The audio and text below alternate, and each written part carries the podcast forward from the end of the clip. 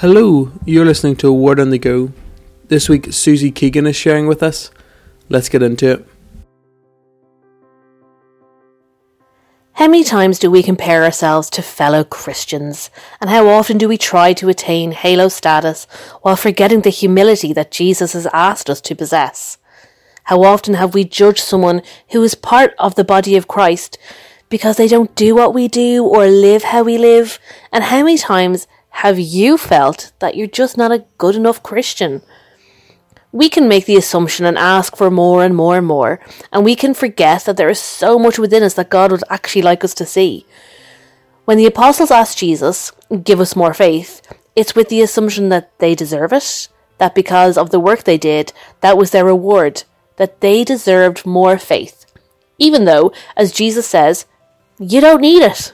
There is no more or less in faith.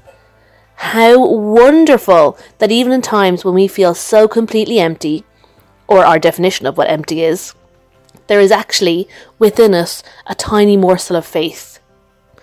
And it takes a lot to forget that poppy seed of faith. That tiny amount of faith can move mountains. It can tell a tree to uproot itself and go jump in the lake. What we do with that tiny seed of faith can determine a lot. We cannot see the growing of our faith as some sort of power to lord over people, but rather we can be those who refrain from judging and desire to journey and help those who want to grow also. It is because of our fear, insecurity, and our presumed place of privilege that we, me- we can make people feel less than us, and that actually can cause people to turn away from faith. And in our present culture, we need to make sure that we are not above anybody else, but rather that we live a life of humility. We need to start and or continue to be in a posture of gratitude. And I think we can fall into this momentary lapse of do something, get something. We need to constantly remind ourselves that the call to sacrificial living is tough and it does require us to go above and beyond for others to show the character of Jesus in this world. We have, knowingly and willingly, given our lives to serve Him.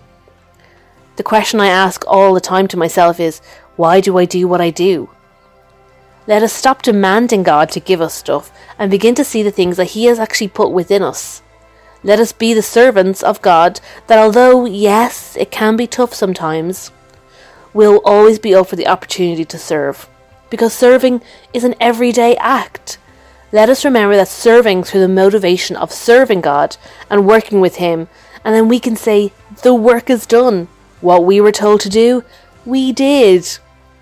Let us not serve in the attitude of do something, get something, but rather just serve and always ask the question, why do I do what I do? This thought for the day has been taken and referenced towards Luke 17 verses 5 to 10, which is the masters and servants from the message translation.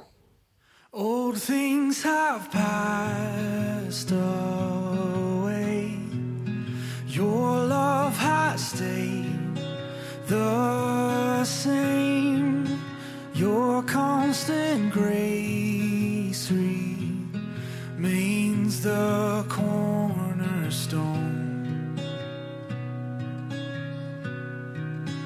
Things that we thought were dead are breathing in life again.